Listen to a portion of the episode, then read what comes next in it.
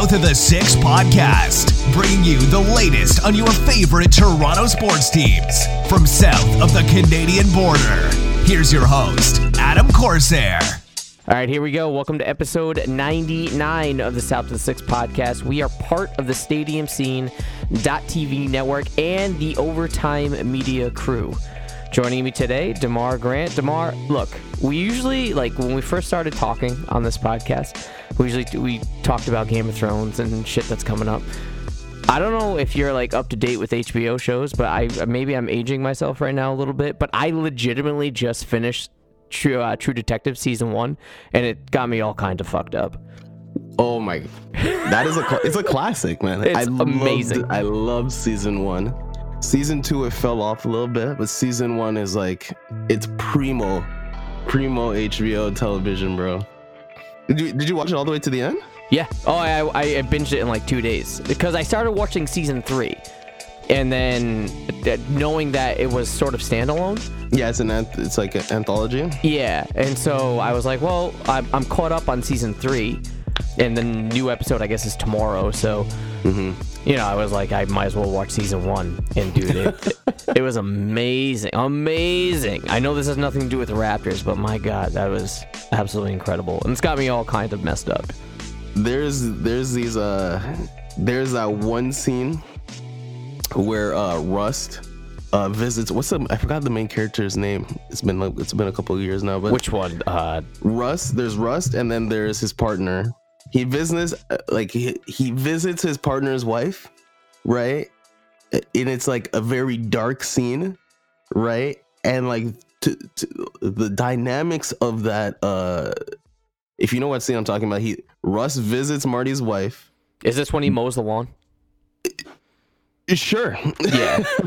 Yeah, yeah, yeah.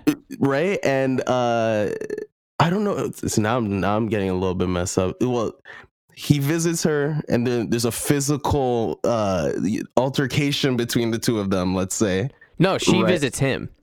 oh she Yeah, she she came to him, and that's why. It, it- yeah, go ahead. Go ahead. re- regardless and then the you know there was some sort of interaction between the two there was a sexual interaction between the two and i was like and then what she said after that that interaction and like how you could see like rust uh rust is like his um his mental state from going from like they were going at it to be like Yeah. yo what just happened Yeah, to like you just used me yeah, to like yo get the hell out of my house yeah, yeah. Like he, he, it was calm for like the first three asks, and then it was like, right, dude. The acting is so on point. Like I sort of taken uh, Matthew McConaughey for granted, only because like I can't get these stupid commercials out of my my mind. About, I think they're Buick commercials or whatever that he does, and. uh and uh, I don't know. He's just sort of been a meme to me. But now, after watching that performance, I was like, dude, this guy's on point. Yeah, yeah, yeah.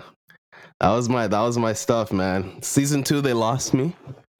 Um, season three, I heard it's amazing, but I haven't. I just haven't come back around to it yet. Ooh, It's I incredible. yeah, I heard it's sick, man. I heard it's sick. Don't worry, I'll be there. It's incredible. Well, you know, uh, uh, coming along with the uh, the arrival of Game of Thrones in about two months from now is playoff basketball, but we got to get there first. And the All Star break just ended, so let's talk some Raptors. Let's get into this. Look, Raptors still second place right now in the Eastern Conference. They're a game behind the Bucks with a record of 44 and 16.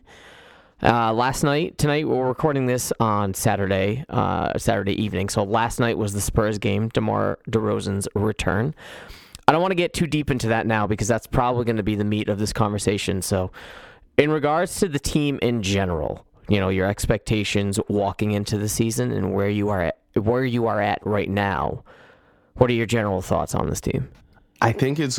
I think the team is very good, right? I think we're on track for my 60 win pred- uh, prediction. Yeah. Um, I actually have. It's a. I hate to be like the concern troll. Be like, oh man, I, d- I don't know. You know, the Ethan Sherwood Strauss. Like, I don't know, guys. I don't know. but there's like this weird issue that I'm having with Kawhi Leonard and his um his play style, right? Which is he's an isolationist, which is fine. You can be an isolationist, as you know. James Harden is an isolationist, and he destroys teams for like you know forty a game. But he um he slows down the Raptors game to a point where it's like almost a standstill, right? And he's like trying to attack his uh defender one on one. And when I was watching him play against the Spurs last night, it became a lot of two on ones. Yeah. And he's reluctant to make the pass. Like he doesn't want to make the pass. He only had like two assists, right? And he's not uh he's not a high assist player, right?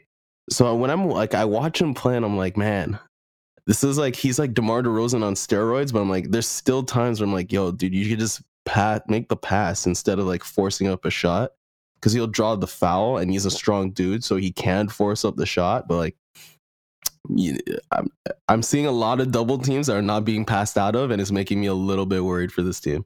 It makes you wonder um, whether or not the the comparisons between him and Demar are legitimate. So, like, I understand that Kawhi is absolutely a better player than Demar Derozan, and I don't think anybody would seriously debate that. Uh, I don't think anyone would really defend the DeRozan position. If they do, it's sort of like, um, are you watching the same game? But the the scheming in which the Raptors have closed out games, even with a new coach, has sort of been uh, similar to previous years under Dwane Casey and with DeMar DeRozan. So I don't know. I, I don't know if it's just the way it's drawn up or if it's a severe lack of trust on Kawhi's behalf. I would like to believe it is not the latter. But, you know, when you have players on the team like, you know, Danny Green, who's developed chemistry with him for a very long period of time, that is capable of hitting a three or hitting a little bank shot. And Pascal Siakam was definitely coming to his own and sort of breaking out as a superstar right now. Um, it's kind of peculiar to me as to why Kawhi wouldn't trust other members on the floor. That's why I'm leaning more towards it's a scheming thing. I don't even. I'm not sure if it's a scheme thing. I think it's like he's never been a high assist player, right? Even when he played with the Spurs, even though that the Spurs involves a lot of passing, he's usually the guy who terminates the play. Like you know, all the passing happens, everybody gets screened, and then he gets the ball, and he's like, "I'm open, I shoot." Yeah. Or I'm like, it's me one on one. I'm gonna back you down, fade away, or something like that. So like when you're playing the Spurs, especially this year, where they just like pack the paint, regardless of like who's on the court. And since the Raptors aren't a very good three point shooting team, they can like do that and like really disrupt uh anything that's happening within the paint. So for Kawhi Leonard, that's like I don't know, like seventy percent of his his gameplay, right? So when you get to pack the paint like that, and this is like my general fear about them in the playoffs, is like when you pack the paint, especially on Kawhi, and Kawhi doesn't make that cor- like the correct pass, then you have this issue where the game is slow, right? You're getting double teamed and you're not making the correct pass. So you're forcing, you're like muscling up shots, and it's like bad for the offense, like overall health. Even though they scored like a ton of points, scored 120 points last night, but when I'm seeing anytime Kawhi has the ball, right, that's an issue for the team, and I don't know how to remedy that other than be like, dude, you need to pass more. you know what I mean? Yeah. Because even when he was with the Spurs, there's this quote that I was trying to find, but I can't find it. I remember hearing it and I remember reading it. I remember hearing it on the broadcast with the Spurs where Kawhi had this issue in San Antonio as well, where he wouldn't make the pass, right? Where the play is drawn up for him, right? And he would score sometimes, but he would also have these issues where he has to shoot over like two or three guys. And Coach Pop had to talk to him and be like, just because the play is drawn up for you, it doesn't mean it's for you to score. Right. It's for the Spurs to score, right? And that's the issue with the Raptors or with him and the Raptors right now. Is like the play is drawn up for you. You're, it's for you to isolate, but it doesn't mean you have like you specifically have to score this time with the ball. It's more to like you're the the dominant player on the team. You're going to be able to draw those two players, and then you're supposed to um exercise your your decision making on like you know exploiting the defense. And I think that's an issue that's happening with him right now. I do as well, and uh, you know it's it's weird because look eh, when you had Demar Derozan on the team, he would sort of like it's the recipe was sort of familiar with him, right? It, it would be that, and Kawhi actually bought on it last night. The little pump fake to draw the foul, and he'd lean in. Um, you know that's something that a lot of NBA players do, but it was Demar's sort of like makeshift three point play, where he would you know sort of rely on the and one and get the free throw, and that's his three right there. Um, Right. So, you know, if if that was the case with Kawhi, I'd be like, uh, it's kind of it's kind of sort of similar to the same thing. Like it, this is the Raptors, maybe maybe it's a Raptors a systematic thing, um, but he's not. And whether or not you want to like you know acknowledge that the referees are being unfair to Toronto or not, I'm not sort of the kind of guy that buys into that narrative. But Right. um, he's not getting the fouls called, or he's not like there is con there is a lot of contact, but I don't think it's egregious enough to to get those fouls calls as much as he would like to. So when you have a player like that that's sort of I don't know ostensibly relying on contact and it's not being drawn, you sort of have to figure out another recipe to be successful. Right, and I I don't have the answer for that other than like, dude, you need to make the pass. Um, yeah, I mean, when you get double teamed, make the pass. Trust the pass. Trust the pass.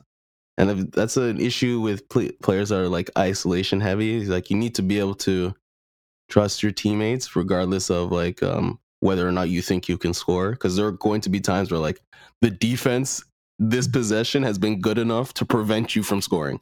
So you need to be able to uh, trust your teammates in their uh, ability to, you know, cut because you have Pascal Siakam on your team, or you get people that shoot because you have Danny Green and Lowry on your team.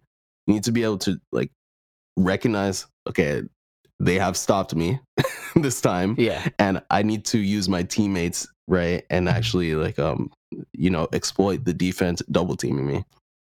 It's it's it's uh, it's a it's a tough line for him to uh for him to uh to skate. Do you th- no? I'm saying, do you think that this is going to be another issue that they're going to have to deal with in the playoffs? In other words, do you think that if this is what we're seeing in the regular season in terms of how they're closing out games, do you think that they're keeping other options in their back pockets to sort of save for the playoffs? Like that's kind of what I'm hoping. Or do you think that this is going to be extremely detrimental because this is going to become predictable, much like it was last year and the year before and the year before? Well, in the playoffs, well, it's in the playoffs. It does get down to that bare bones uh, type of play where it's like, okay, I have an advantage with this player, right? I'm going to use this advantage, right? So when it comes to like one on ones, it's not it's not that big of a deal because you're just trying to in the playoffs you're just trying to exploit very minuscule advantages because the defense eventually gets to the point where it's like you're the four best teams in the East. Right. So the defense is already so good that you have to only you can only exploit like this guy is like five inch taller, five inches taller than the other guy that's defending him. Seriously, it comes down to stuff like that, right? Okay, think of if you think I'm joking, but like when the Cavs played the Warriors in the finals, they would run three one pick and rolls just so that Steph Curry would have to guard LeBron. yeah. That's it. Yeah. That's the whole that was the whole crux of their offense for like two finals. Was like we're gonna get Steph Curry to set us or we're gonna get Kyrie Irving to set a screen for LeBron. So Steph Curry has to guard LeBron instead of like Kevin Durant or Andre Iguodala. Right? So when it's in the playoffs, it's like you can kind of afford for it to be bare bonesy like that, where it's just like an isolation offense. But the pass, they're not. I can't imagine that they're going to drop these drastic plays that they've never used in the regular season. It just doesn't make much sense to me. So you're going to have to rely on Kawhi Leonard's like ability to correctly identify the situation and make the pass. Can he do that? I've seen I've seen him do it. It's not like he's blind and he can't see anybody else on the team, but just him doing it consistently is going to be the question going forward. I don't doubt that he can do it. I just have my, uh, I guess, my trepidation when it comes to him in clutch situations. Like we've seen maybe one or two uh, instances where Kawhi has been successful in the clutch. So like it out of I don't know maybe four or five attempts. Mhm. Like there have been times this season that it hasn't been successful with him.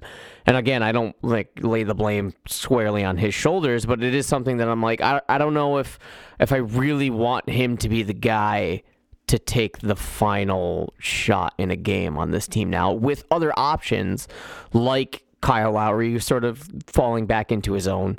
And like I mentioned, Danny Green and Pascal Siakam, who have proven that they can be clutch players and they have a little bit more.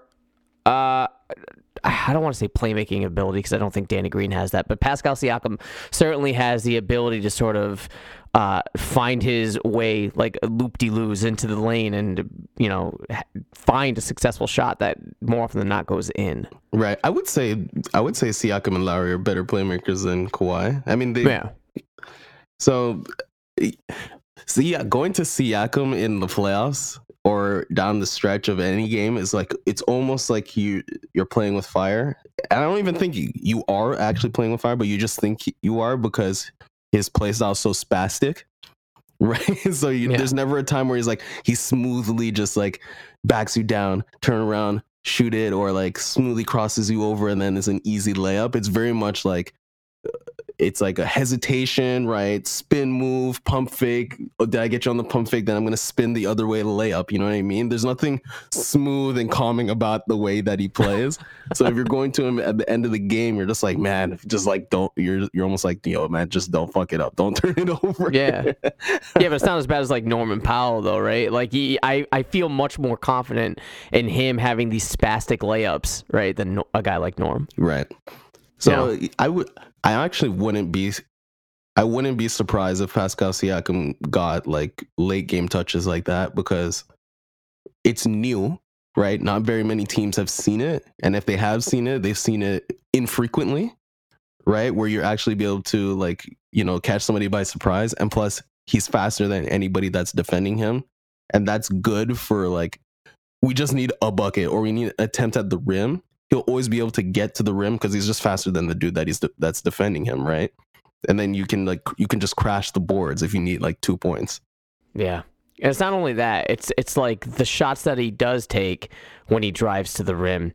It's it, I, maybe this lends credence to the spastic uh, definition that you've you've given him, but like it, it's sort of like he'll contort his body while he's in midair to these weird angles, and he finds like the perfect spot on the glass in order for it to be a nice little bank shot. And Mm-hmm. like if anybody else did that. It'd be like Brick City, but somehow Pascal Somehow it Siakam has just been lightly goes in. It always Yeah. like super fortunate with that, and uh, maybe that lends credence to his. Um, I don't want to say inexperienced because he's an NBA player and he's very good, but I guess like lifelong inexperience playing the game.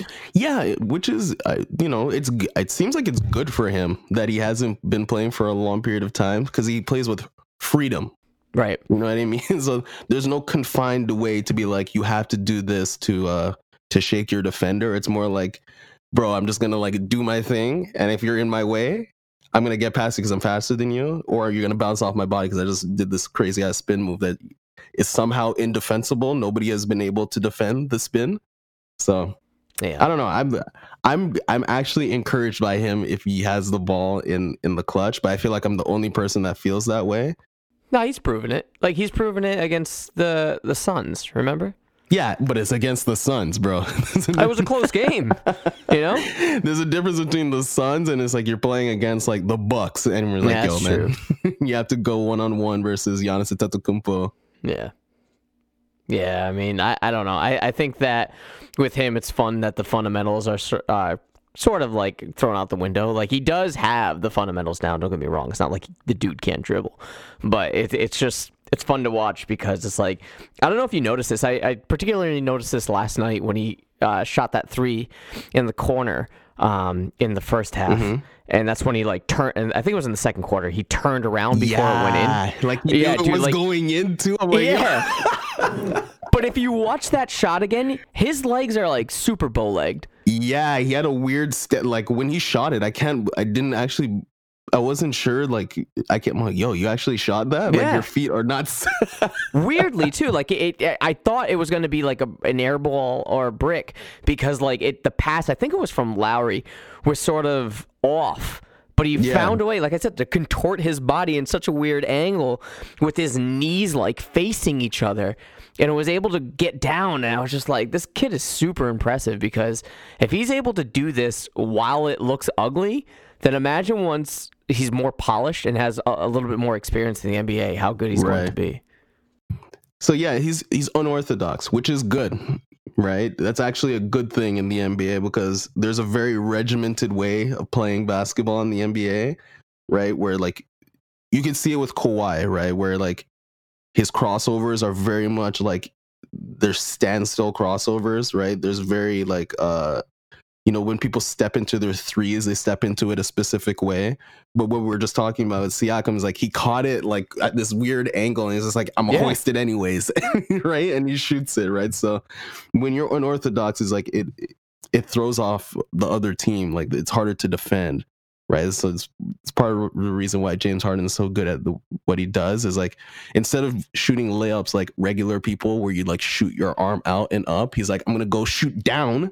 Bring my arm up into your arms and I'm gonna draw a foul. So Do you think Yeah. that the uh, the conversation you brought up, Harden? Do you think that's a little digression, but do you think the the conversation uh, between him and PG for MVP? Do you think those are the two top candidates right now? it's him. It's between them and Giannis. They're in a nice three man race right now. It reminds me of um. Remember when Westbrook was putting up triple doubles and Yeah. then Kawhi was on the Spurs doing his thing and then James Harden was also close to putting up a triple double? That's what it reminds me of right now. I don't know who I would even vote for if I had a vote. I'd go PG. Really? Yeah, I think it's a Wow. nice little story. I think it's the intangibles too. That little that sort of uh, tug on the heartstrings with me with PG. Wow. That's pretty crazy. Right. I, I, I think. Look, there was a time where it was heavily rumored that he was going to go to the Celtics, so I was fully prepared to hate him. And when that didn't happen, I was sort of like, all right, I'm going to let that go a little bit. So he has my support now. So This is the Overtime Podcast Network.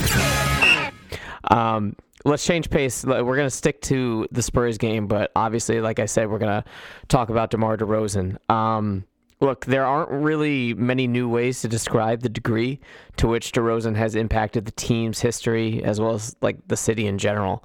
Um, so let's try to avoid that. But when it comes to, you know, DeMar DeRozan, you know, you for the namesake, um, how did you feel regarding the reception that he received, the legacy that he left behind in Toronto, uh, his performance last night? Like it, it was, it was a nice little day, right? I, on Twitter, I was chilling on Twitter pretty much all day, and it was nice to see like him arriving at the arena. I think the day before he had a little press conference that was nice, so it was cool. And and I don't know, I, I think what made it very special is that we knew that this is more than likely. Like I, I think it's fair to say that the Raptors aren't going to meet the Spurs in the finals.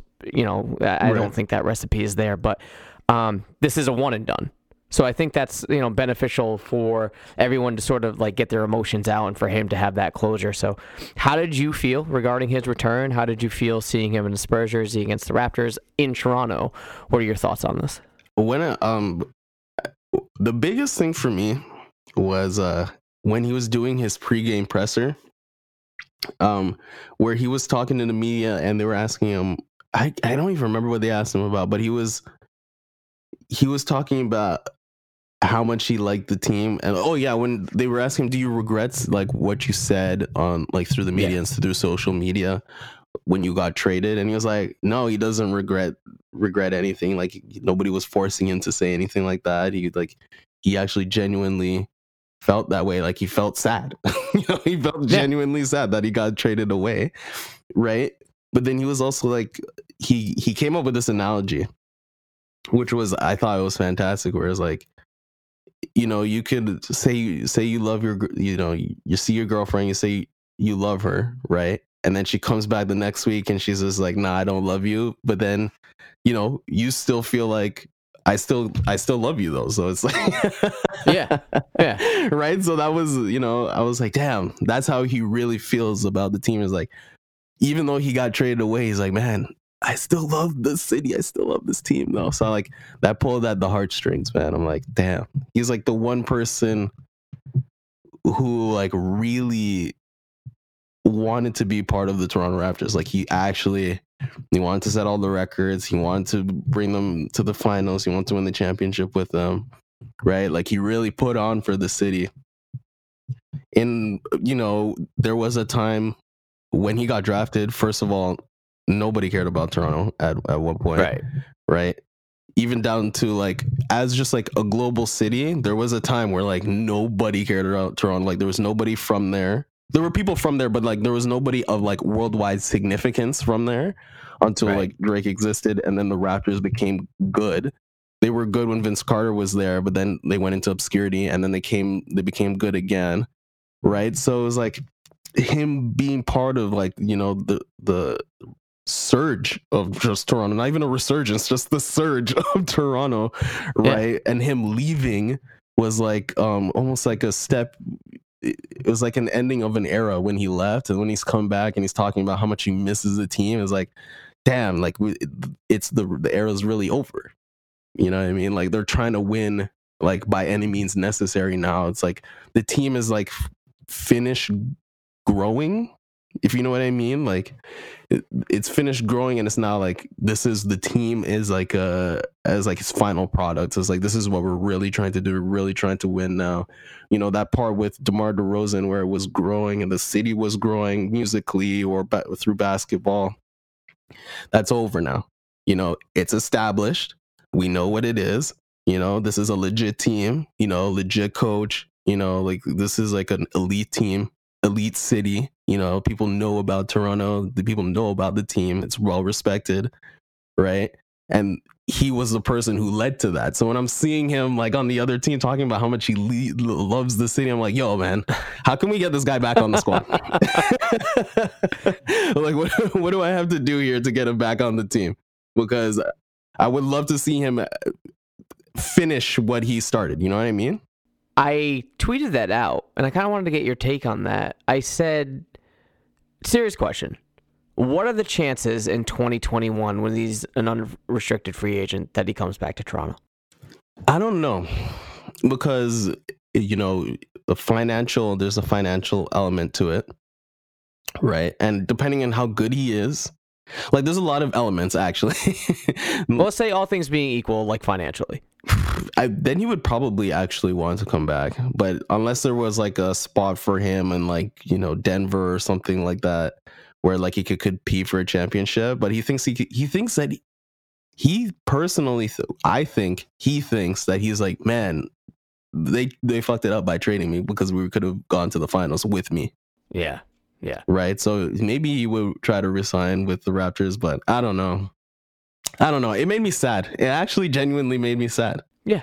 because i'm like damn this guy actually was like he loved you know we the, the the city of toronto's loved a bunch of players but he's like the first player to really love back the city so It was uh it was emotional, man. Like I, I'm not afraid to admit that. Like um I had the the TSN stream available um and you know I I- I when you're watching him in like the pregame warm-ups, when you're watching him like just in a layup line and the crowd is going crazy just for a layup line in the beginning, um, that's that's incredible. Like it, this is the first time that I can think of that a player was traded away that had the notoriety of like the top player on the team, and like in previous years it was Vince and Bosh. And the, I guess the next guy after that would have been Demar. And when he leaves and he comes back, it's the first time that I can think of that he was well received, and that's an understatement. that's You true know, you know, it, it's it's an understatement to how well received he was last night, and you know, with with that timeout, with that uh, the tribute, and you know, on the TSN broadcast, they did it brilliantly with the tribute. Like they they had the the the view of him on the bench in the lower corner with the the tribute behind it. I thought that was brilliant.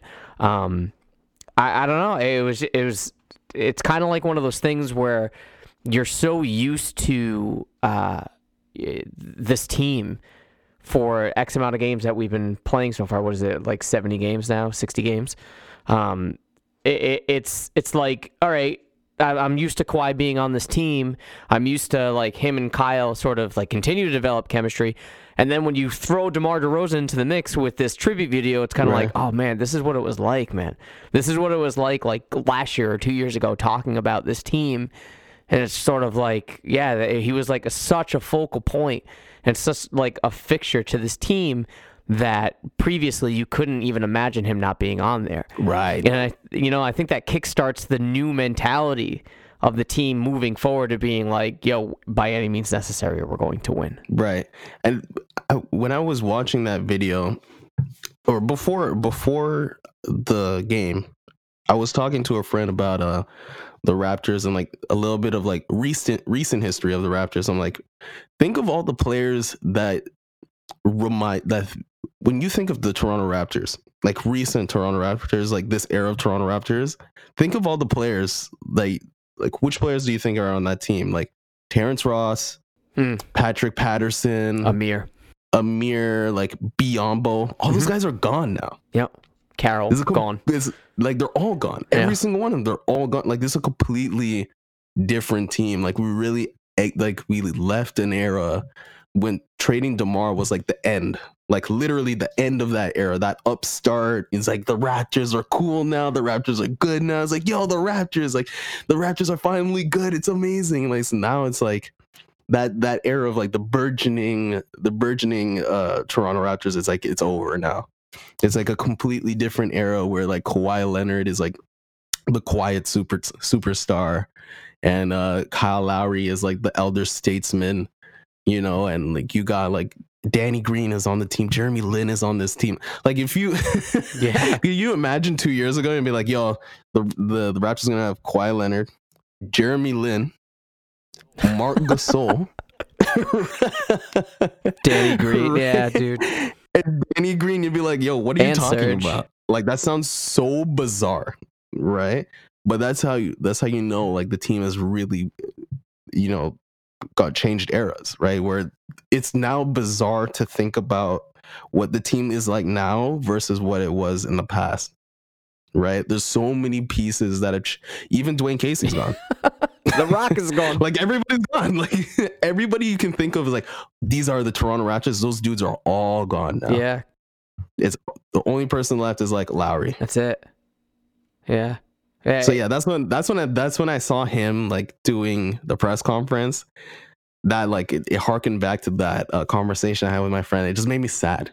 I don't know why it made me sad because the team is better than ever, but it just made me sad. I think it makes you sad because it, it, yes, the team is better than ever, but it's sort of not the same, right? It's not like how we as Raptors fans necessarily envisioned it, and I think that uh, kind of messes with us and our perception of the team. Like, yes, it, it's this weird dichotomy between like loving the fact that they're good and they're winning and like but it's not the same like it's the definition of wanting your cake and eating it too right because you're right like think about it like biyombo kojo terrence ross amir jv demar JV, yeah. yeah dude like uh who uh, demarre carroll gone um I, I don't know. Patrick patterson as you mentioned gone.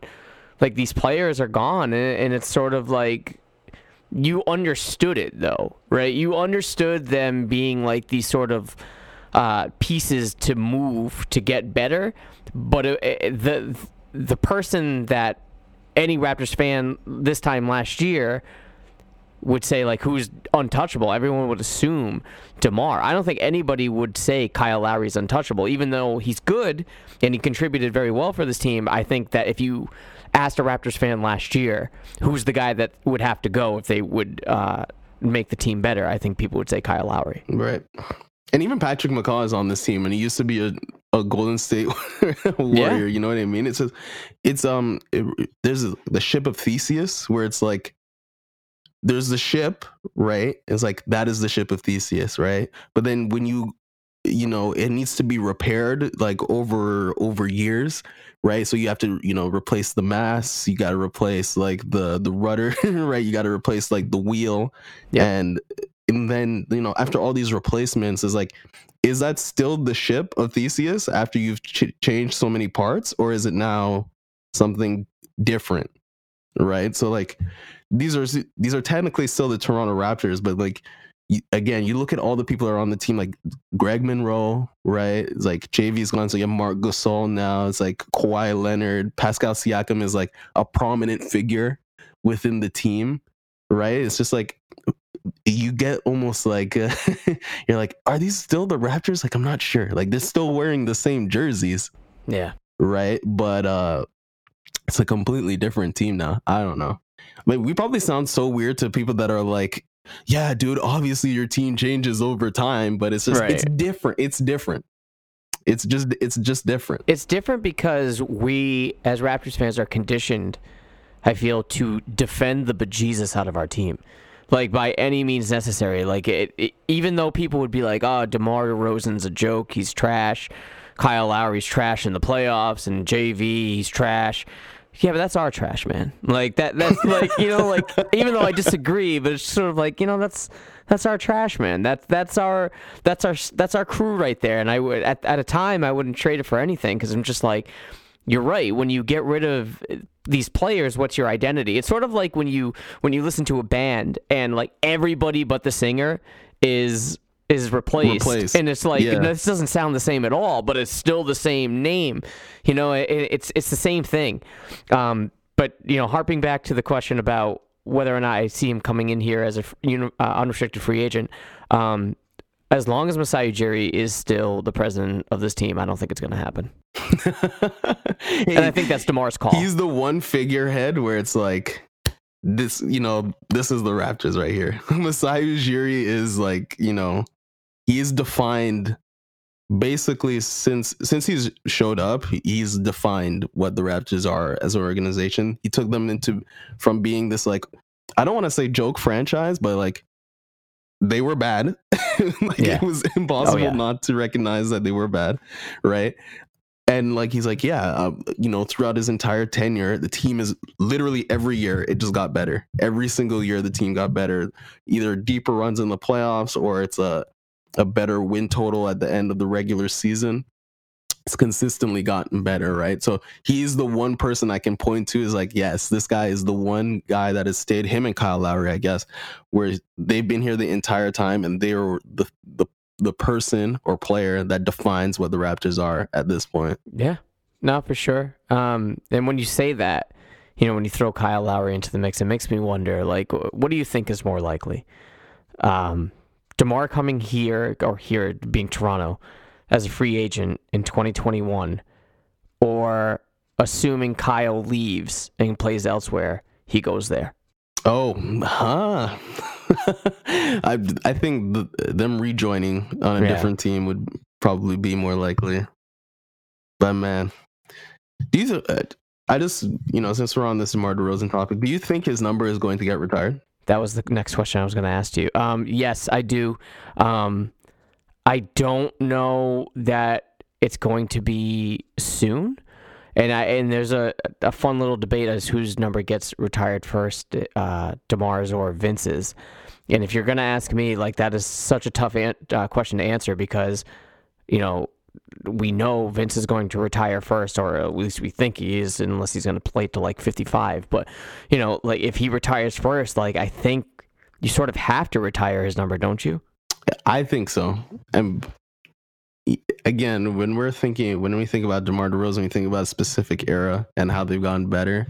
And that transition has been legendary for this team, right? So Yeah. for me personally, I would retire his number. Number 10, number 15, those are retired numbers to to me. Personally, those are, those should be retired numbers. Uh, Kyle Lowry, we can have a discussion. You know what I mean? But the, the number 10, I mean, DeMar DeRozan, maybe I also have an affinity for him because, like, we share the same name. It's like, Right. respect the name, bro.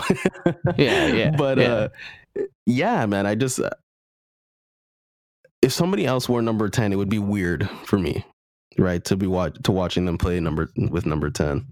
Just like almost seeing Jeremy Lin playing with number 17 is kind of weird. Yeah. You know, when you see you've seen Valanciunas playing as number 17 for so many years now to just see it uh ascribed to this uh guard, this super fast guard Yeah. versus who used to be like this you know, 7 foot Goliath that used to rep this number. So number 10, bro, raise it to the rafters. I don't think it's happening soon. Probably when he retires, that number would get retired. But um yeah. I'm with it, bro. Do you think? Yeah, I don't even know if that's con- I don't even know if that's controversial to say number ten is going to be No, retired. no, no, no, no. It will 100% get retired. I, I just wonder who's re- is retired first, his or Vince's. Um, but all right, so this raises the question. So, you know how the the Grizzlies uh, said of Marc Gasol, like we're going to retire his number. I'm sort of unsure of the details. Is that going to be Are, are they doing that immediately, or are they saying when you retire, it's already set in stone? It will be your number will be hanging in our rafters. I don't know. I don't think they've actually solidified when it's when it's going to happen. Because that's a declaration, man. I know it is. I think th- for Toronto, it's like it's unofficially announced. You know what I mean?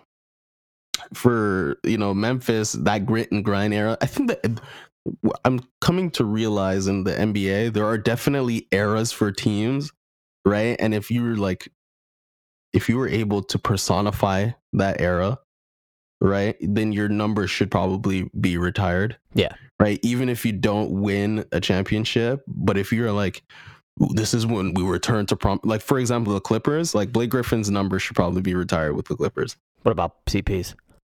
The is probably too. I mean, he was the best player on the team. Yeah. I don't know. See, he almost has the same thing as uh he's the best player on the team. Like, do think about it this way: it's like CP3 and like LeBron with the Heat, right, are kind of in the same mindset. Whereas like Dwyane Wade was there the entire time, Right. Right. Yeah. Yeah. and like Blake Griffin is there the entire time, but they weren't the best player on the team, but they were there longer, right? So their name, so they should be retired. For CP3, they never won a championship when he was there, but he was the best player on the team. So it's kind of like I don't know if he if he should be retired with them.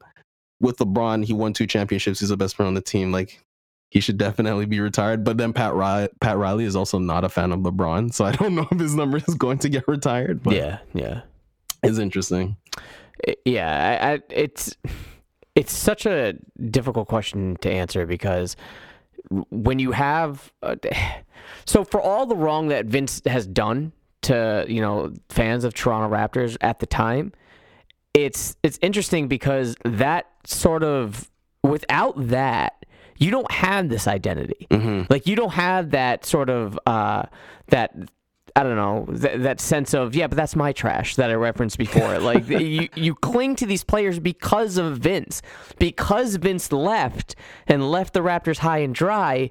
Raptors fans had this you know moment of we want to hold you know everyone we hold near and dear. You know, Bosh sort of like added to that. So with Demar, it was sort of like, no, you can't go anywhere. Kyle, you're mine. JV, you're mine. Like you are our guys. Right. Okay. You know, so like you have to sort of, I don't want to say credit Vince, but acknowledge that even with the the giant middle finger to the fan base and to the city, hmm it was still it's still part of what it means to be a Raptors fan. I mean, he's a big reason why basketball was popularized in Canada, Yeah. right? So it's more when you're retiring Vince's number, it's like there's the Raptors element, but there's also like just the sport. Like he signified a big, like a big um increase in popularity for the sport in the country, right? So for me, that's why I would you should definitely retire his number. Retiring it first, I don't. Does it matter who's retired first? It will. Does it? Does it really gonna be a matter? tough- I don't. I don't it know. will be. It. I'm te- maybe not to them, but it, it to fans. I'm sure. Like I'm sure people have hard positions, like either or. You you know what I mean? Like th- this. This is probably a great Twitter debate right now. Maybe I'll throw up a poll. Okay. Um. You know, but I, I don't know. I, I think that maybe this is controversial to say, and I might be a little bit out of my depth here because I live in the states. So you would be able to answer this better than I can, surely. But right. you say that Vince is a huge reason why basketball was popular in the region and why a lot of people played. I don't think DeMar had that same kind of impact. Uh, No, he didn't. uh, But it's a different impact. Where it's like the Raptors are now cool. Like Right, right. Vince made basketball cool, but then DeMar DeRozan's like, no, no, no. The Raptors are cool though. Right. right? So there is a difference. I mean, it's impossible to have DeRozan without. It's impossible to have DeRozan's impact without Vince's initial impact, right? I mean, it's not impossible, but like one led to the other very Him linear, very yeah. linear, lin, linearly, Yeah. right? Like, like Chris Bosh existed on the Raptors. He was good, but like he never made the Raptors cool anyway. It's hard to be a big man and to make the team cool unless you're Blake Griffin. Yeah. Um, but yeah, so uh, I, you know what? It doesn't matter to me who is retired first. Retire Vince's first. What he's retiring first. Vince Right. is retiring first. That's so- why I think it. That's what's going to be the order of things. right? So you retire Vince's first. There's gonna be some people who will be like, he's such a douchebag. He left the team. You know, he gave up on the team. How are we retiring his number? And I'm gonna be the guy next to him, be like, you know, the only reason, like the big reason why you even watch basketball is because of Vince Carter. Never forget the 2001 slam dunk competition. Yep. And do you did you remember those purple jerseys? Are Mm. we not gonna memorialize the purple jerseys? This is the Overtime Podcast Network. No, for sure. I, I, I, I think just because of the chronological order of things, Vince's number is going to be retired first. And you know, when Demar hangs it up, I think that's when his number will be retired. I, I don't think it's a debate whether or not their numbers are going to get retired. I think Right. right. now, you're right. The only other person in the conversation, I think, would be Lowry. Um, that, But I think that is debatable. I'm not saying that he doesn't deserve it or hasn't had a, a very strong impact on the team. I just think, you know, based on statistics alone and impact, Right. since we're throwing that in there, um, I don't think it's nearly as strong as the other two. Um, so this leads me to the last question about DeMar DeRozan. Look, we can say that uh, Kawhi Leonard is the best basketball best basketball player to ever wear a Raptors jersey. hmm But can we separate that and say DeMar DeRozan is the greatest Raptor of all time? Absolutely. Okay.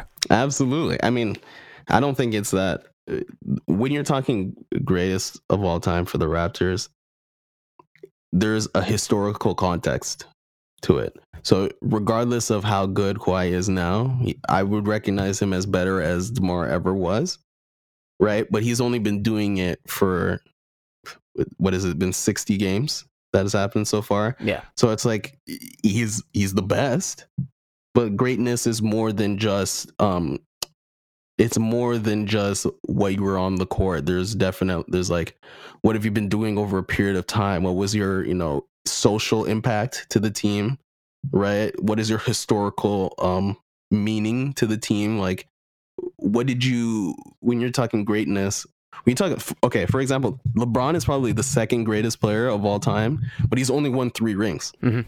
right but you can tell like this dude like the era of player movement he ushered that in right being able to uh being able to go to a different team win and then go to another different team and then win again right is also something that is very rare right his Right. impact on the team into impact on the game when you're watching him play with other players you're like this guy is like literally i can't picture anybody being better than him unless he was michael jordan right and then he also has like the historical um the historical value of like he's getting close to Kareem Abdul-Jabbar's like most points in the history of the NBA. Right? So even though he's not putting up Wilt Chamberlain numbers, there's still like his uh, social impact on the NBA, like how he basically has been the face of the NBA for so many years, right? Just how like DeRozan's been the face of the Raptors for so many years Right. plus you know all of like the historical like numbers and then like you know your history within the team like he was the they drafted him he stayed nine years and then he was like he went from like this dunker to this like mid-range assassin to like you know he was he was like a borderline superstar if he learned how to shoot a three he would have been a superstar player right, Right, so right. so there's a, I think he's the greatest. There's like even though he's not as good as Kawhi, he's been there for longer. He established more. There was more uh impact like uh socially for him. There's more impact historically for him. So I don't disagree. there's a way to separate it. Yeah, I, I, I don't disagree. I think that he is the greatest Raptor of all time just because of not just what you just laid out perfectly. It's more that, like, I don't know. I, when you see a player, just the mere fact that he never wanted to leave and he's still bummed about it. Like, I don't know if you saw the quote last night uh, in the post game. But if he was like, I look at that, I, I describe the team as my ex, and I look at him and like, damn, still fine as hell. You know, like it, it's just like, you know, like I still want that that team. I still want that girl. Um, That's rare, man. It's it's rare. Like I, I don't like it's not like a huge deal to people, but I sort of uh, equate not impact but uh, popularity uh, for an NBA player as to whether or not he has his own shoe. And I think Vince was the only one to have his own shoe until Demar. Right. Demar had the the Kobe PEs, the Comptons, Mhm. and uh, I I tried to get a pair. I couldn't. They weren't available here. But like I'm just saying, like at, you, I don't know that you're going to see that again unless Kawhi stays. But otherwise, I don't know that you're going to see that kind of impact again. Yeah, he would have to stay for a long period of time for the impact. And I don't even if he won a championship, then it would be like, whoa, you know, the next evolution of Toronto being, you know, a Toronto Raptors uh, franchise, right? Then you could probably uh, make that uh, statement.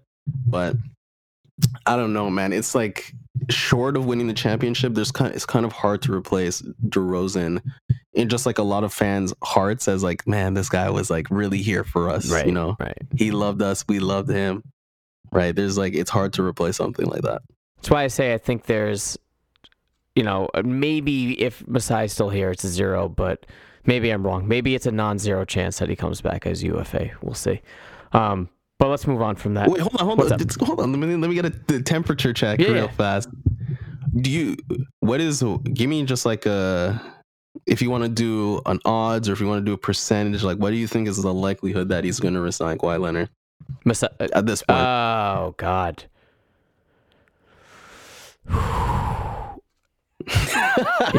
yeah, I've been asking people this question uh privately, like you know, within like regular conversations, and it's almost like you know, uh I just like you know dropped a math equation in front of them, and they're trying to figure it out. It's more that I don't want to be the buzzkill because I'm leaning towards he's not gonna. Okay, it's pop. That's a popular. uh That's a. It's a popular choice. If, Mm. Believe it or not, that is a popular opinion. I think. I think it's because. All right, I'm thankful that he didn't pull a Kyrie. Right, I'm I'm thankful that in the beginning of the season he was like, yeah, you know, I'm totally like willing to do like a resign here. I'm totally willing to come back, and then later, you know, uh, in the middle of this of the season, like in the All Star break, he's like, I don't want anyone shit. Like I'd be like, if, if Kawhi did that as a Raptor, I'd be like, oh man, this is not a good sign. like you know, like something's up. So like, you know, now that even though we're winning, he's saying nothing, and he's Right. totally non-committal. Either Right. way, he's totally non-committal, and all you hear is whispers from talking mm-hmm. heads, like, "Oh, this is my opinion. It's definitely going here." I'm just like, I can't read it, I can't judge it, I can't gauge it. I'm just gonna assume no. Because if he if he doesn't sign with the Raptors, I'm like, ah, that's what I kind of figured. But if he does, I'm like, all right, cool. Like this is we can do something here. you know? Okay, so I mean, it, it makes sense to not be like, yeah, he's totally gonna resign. You know, remaining even keel is probably the best decision at this point. I just wanted to get a temperature check. You know what I mean? I- say start to sorry to press you on your own podcast. No, no, no. I, I think that if they do, uh, getting back to DeMar DeRozan, if they do resign Ka- uh, Kawhi Leonard, there's no way DeMar's getting coming back here as a UFA in 2021. Mm. There's just no way. like that wound is still there. You know, like it's like move it. Like if you break up with, like if you divorce your your wife or whatever, Yeah. and then she remarries and you move into that house, like. It's like I only got. It's like I only have to stay here for a couple months. It'll be Yeah, okay. like I'll stay in the basement, and like Demar's coming off the bench. Same shit. That's the Oh, analogy. man. So uh, yeah, I don't know. This is the Overtime Podcast Network. All right, let's move on. Um, I want to talk about strength of schedule because the Raptors are sor- certainly advantageous in this respect. Um, they have, according to NBA.com, the league's easiest remaining schedule in regard to cumulative opponent winning percentage. Right. Try saying that five times fast. Uh, six of their final 22 games are against teams with winning records and only two back to backs remaining. 10 of the remaining 22 games are at home. Do you buy that this is super advantageous for them? Or are you like, it's sort of, it's the NBA, anything's possible? I think it's advantageous because, uh, well, anything is always possible, right? But I think it's advantageous because at the beginning of the season, uh, Kawhi Leonard had to get rested a bunch of games, like he wouldn't play back to backs, right? and then they were doing like load management stuff. But now it's like Mhm. there's no back to backs, right?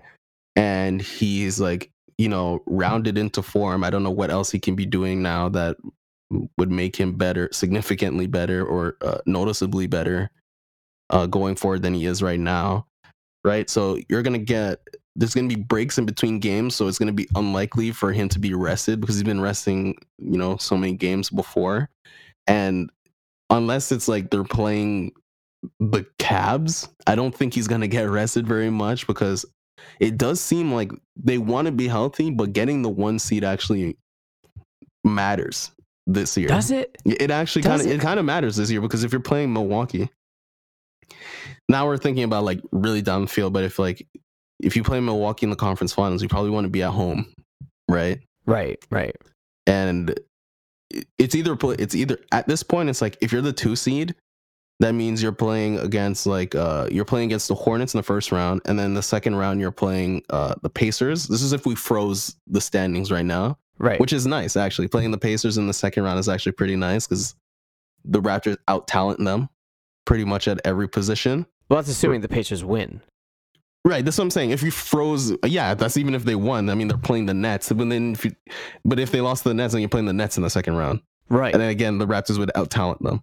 Well, that again, that depends. Like I like the way this is this is ending right now. So like if we freeze the playoffs right now, like the situation right now, one through eight, I like that. Right. So that's the second round, and then if you're playing, but then you're playing the the Bucks or 76ers in the conference finals. Yeah, fine. right but which is fine but then that means you're uh you don't have home court advantage Uh, against the Bucks, but not Right. necessarily 76ers. i think the bucks are better than the 76ers Of course. Right, but like Right. I- a lot of people disagree, but like I'm I'm totally with I mean- you. Yeah.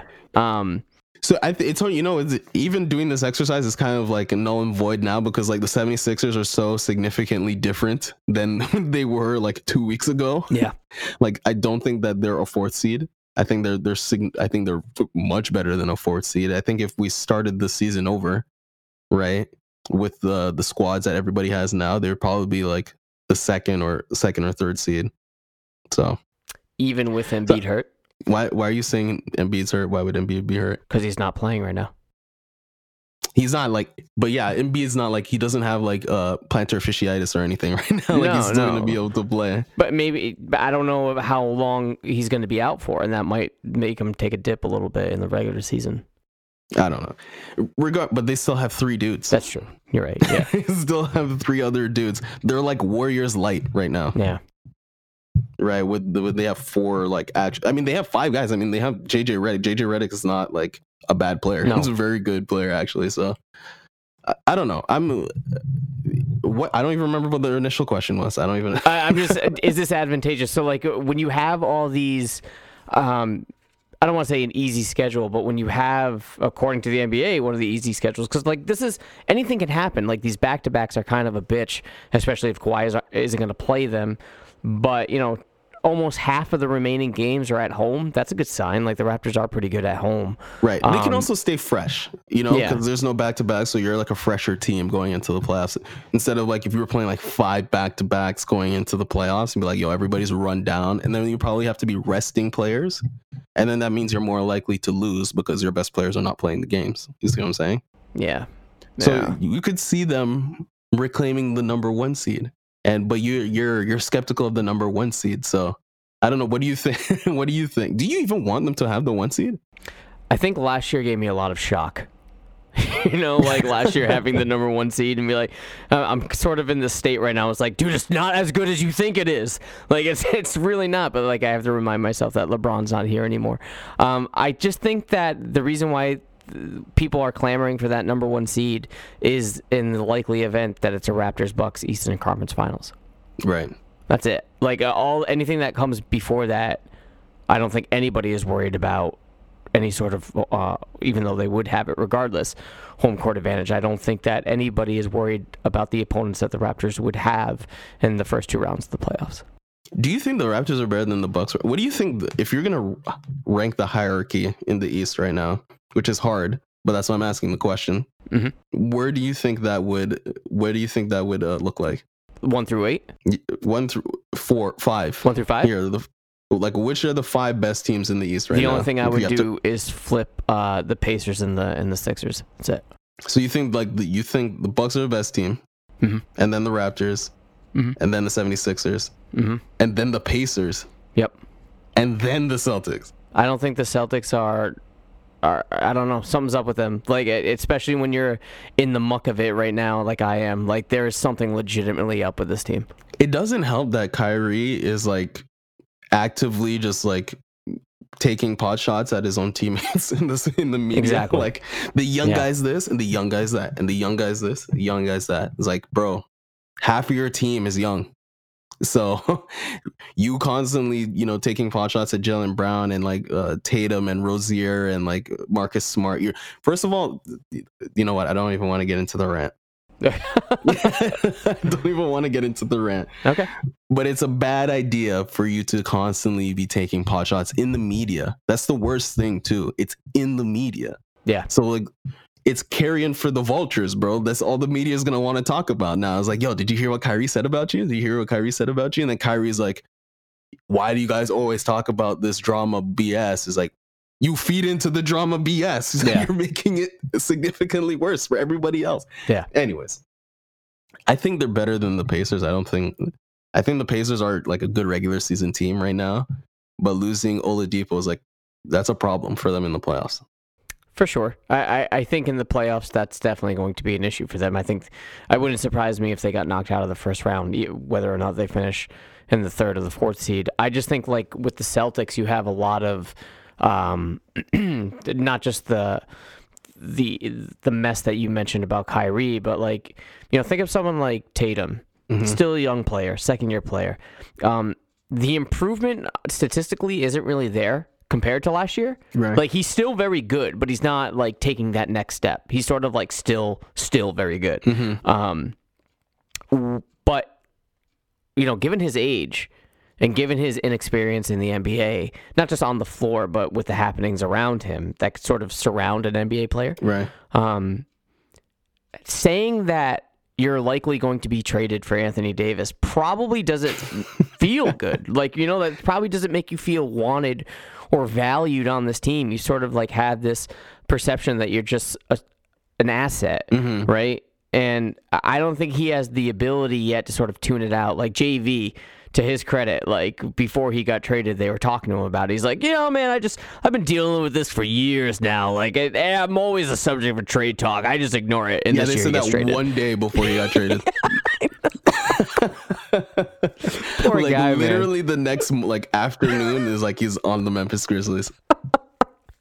Uh, the one year he's just like, I don't even pay attention anymore. And he's like, oh, you might want to check your phone. Mm-hmm. But um, I don't think I don't think Tatum has that yet, right? And when you have a guy like Tatum that the Celtics clearly rely on heavily, and Kyrie sort of like, you know, crawling back to LeBron ostensibly, it seems like, and like. You know Morris going after his team like physically on the bench. It's like it's not There's fun. something up with it's that not team. fun to play no, with it's these- not. That's what he said. Yeah, it's it's. I don't know, man. I, I think there's a, a serious chemistry issue, and because of this, I think a guy like Brad Stevens is definitely getting exposed. Mm. Okay, let's. We'll come back to this. We'll come back to this after. I guess at, at, at the end, maybe, or when the podcast is over, talk more about the Celtics.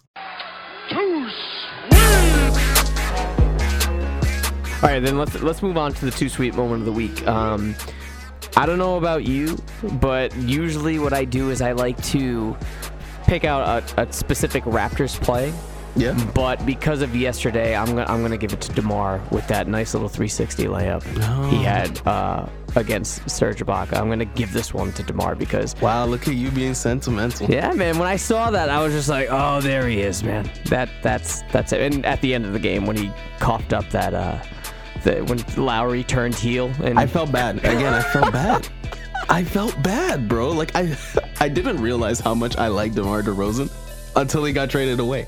But I'm like, yo, His own could it have been, could it have been anybody else, please? uh, his own boy came over to help Kawhi, his new girlfriend, and just swiped the ball. It's so brutal, man. That is actually so brutal. Salt in the wound. All right, what you got? Okay, so mine is from the same game. Okay. right? But it was uh this very small play where it was uh, Jeremy Lin uh, pick and pop with Serge Ibaka on the right wing, where Jeremy Lin went like I think it was Patty Mills who reached. Jeremy Lin switched hands behind the back, right, and then he delivered a behind the back pass No to look. Serge Ibaka Yeah. right? You think that that's oh yeah, you know, it's a nice highlight play, but it's actually indicative of what I think Jeremy Lin is actually going to bring to this team, where he's like, Fred. I love Fred VanVleet. I love him.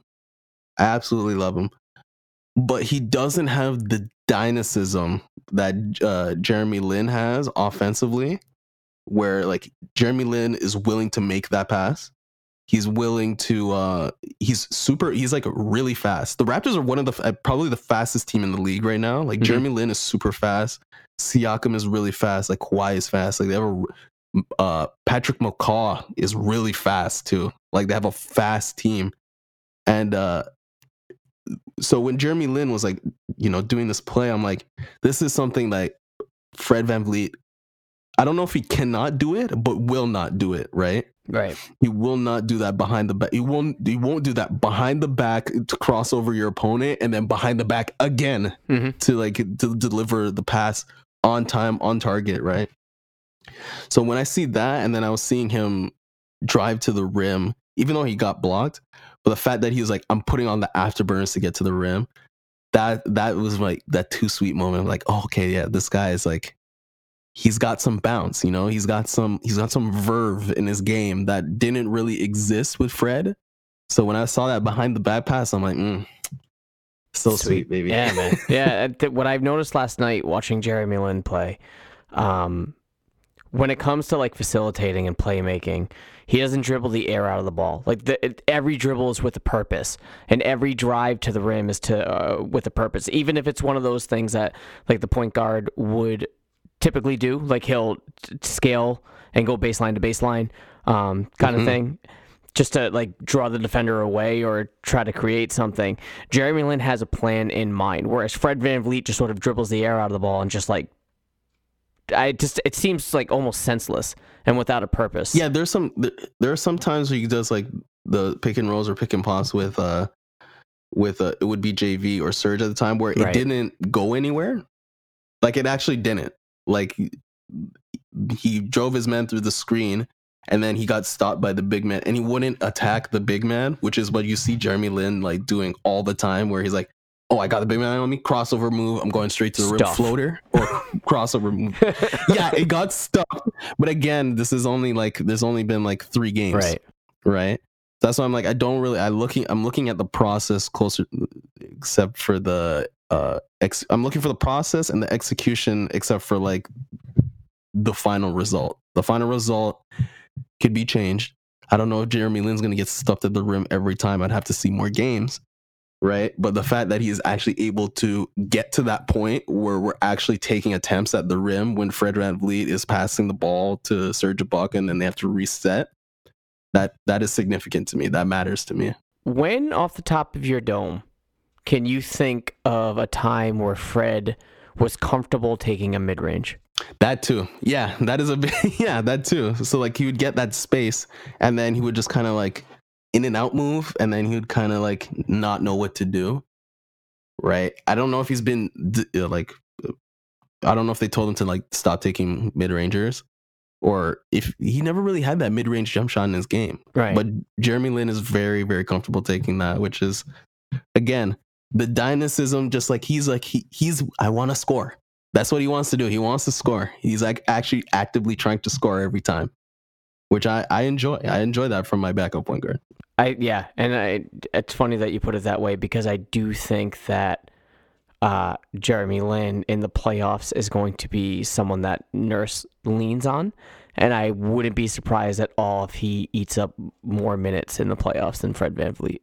Yeah, which is interesting. We'll see how he holds up defensively. Right. I need to see more of him on defense. Uh, but yeah, I could definitely see that happening too. And that has got to be um for Masai Ujiri. That's kind of has to be. I don't know if that's a correction on a mistake that he made, or if he's like, or if he sees it as a good thing regardless, because he did just sign Fred VanVleet to a new contract this offseason. And for him to get a player in the buyouts uh, buyout season where they look like they actually might be better than the player that you just signed for multiple years, that is a it's hard to deal with that as a GM. It's like, did I make a mistake here or did I just make a better decision later on? How much is this mirrored, do you think, to the Norman Powell thing? Like remember like uh was it last offseason? Offseason heading into 2017, I believe he signed the extension. And he sort of like fell off the face of the earth. Mm-hmm. Whereas Fred VanVleet, he hasn't fallen off the Fred the face of the earth with the extension, but there certainly seems to be like I don't know. It's it's the magic isn't nearly as there as it was before. But Powell's better. He's better than ever right now. He's Now, like well, except for yeah, last he's night. shooting like forty percent or something from deep. It's like it's crazy. Last night was bad, pal. Yeah, but every other night has been good, pal. Yeah, for sure. So I'll, I'll allow him this. You know. Yeah. So, but uh, you know, it's interesting. I will. We'll see next season. It's hard, kind of hard to say we'll see next season when this season matters so much. But um, I can't expect him to make a drastic change so late in the season. Right. You see what I'm saying? Like it's kind of hard to be like, I'm gonna play a completely different way now when we're like 70 to 60 games left in the season. Yeah. And go away from what has been working largely for the entire team to make a change personally and be like, I think I'm gonna make the team better. It's like, dude, the team is already great. Right. right. so All right, let's move on to predictions and we'll wrap it up. Um, again, all home games this week, which is sort of cool. I think they're home until the 3rd um, of March. So we got Sunday tomorrow. I think it's an afternoon game against Orlando. Tuesday, TNT versus Boston. oh And uh, Friday versus Portland. So there's a nice little two game break in between Boston and Portland. So let's start with Orlando. Uh, Terrence Ross coming home. What say ye? are they gonna run a tribute video for him? I'm surprised they haven't already. is that happening or no? No, no. We're tribute videoed out, man. Come on.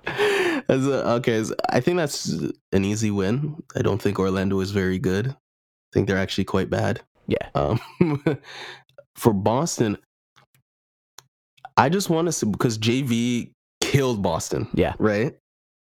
Like every time they play JV, killed Boston, and DeRozan also killed Boston. Right.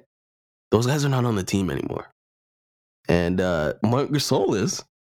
I wonder how. I just wonder how he's gonna fare. I wonder how Jeremy Lin is gonna fare against Rozier. If I'm gonna predict, I'm gonna predict. You know what? I'm actually gonna predict Boston to win. Ooh, in Toronto. Right. Okay. And I'm gonna, I'm gonna predict Boston to win because they won the last they won they won in Toronto last time, but also No, did they? I don't think they did. yeah. No, I think I'm pretty sure. No, it was game Yeah, two. No, it was game two. Game two was in Toronto. Okay. Right. Sorry. They lost their uh, two meetings in Boston. Toronto did. But they won in Toronto, right? No. The last game no? no, no, I it was. Toronto, Boston, Boston, now Toronto. Okay. Regardless. Right. Boston wakes up for this for this game. Like they like like they really really play Toronto like it's a playoff game every time. Right? So regardless of how much, you know, they're struggling like the team is the if you look at Boston like on paper, it's a good team. Very. Right? The chemistry is bad. But when they have these games that like we're gonna go out there and prove to them that we're the Celtics and we're gonna kick ass and we're gonna be great. Then they actually play well. they they're actually able to pull it together. It's just like over a long period of time, it's a shit show, Yeah. right? But they have like they have these games where like they're actually good. It's like this, just always be this, and like the Celtics would actually be a great team.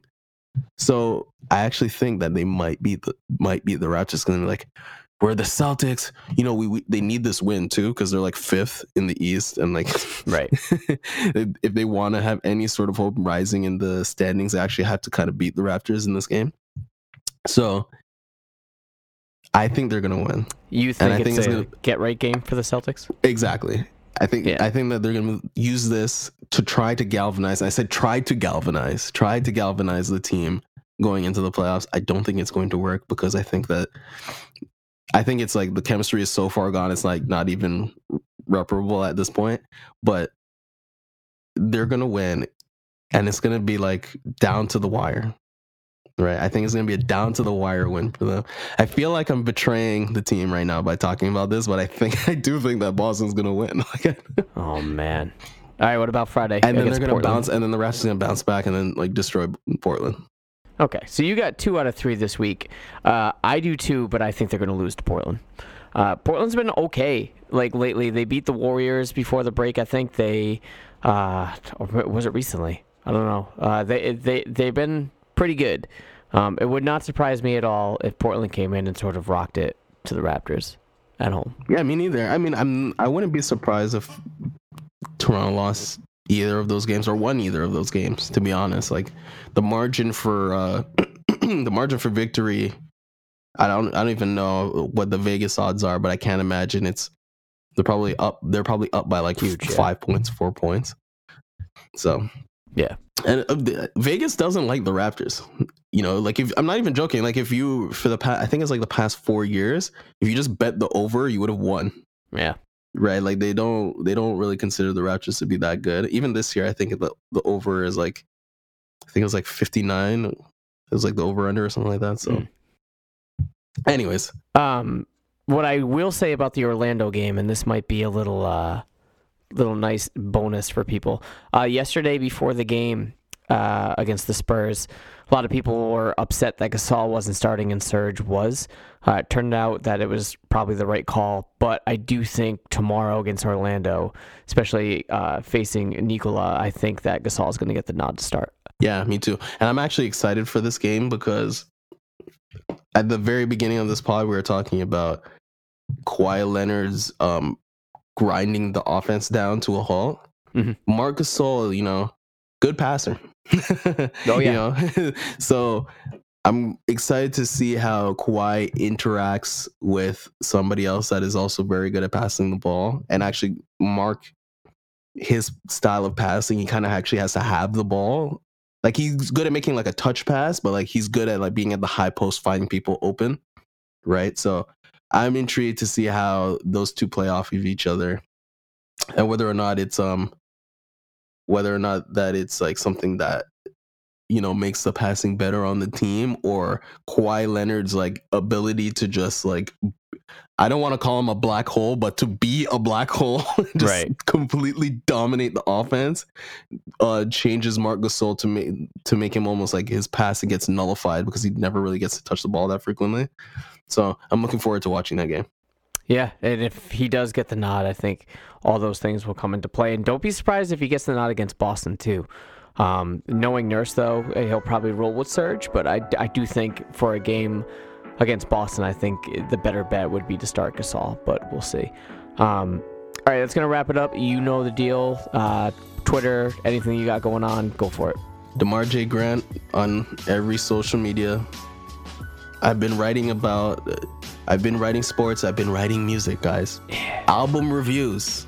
I am a med- I am now a music critic, believe it or not. So, if you're like, if you have, if you have any Toronto hip hop artists that you're like, dude, have you heard this dude's new mixtape?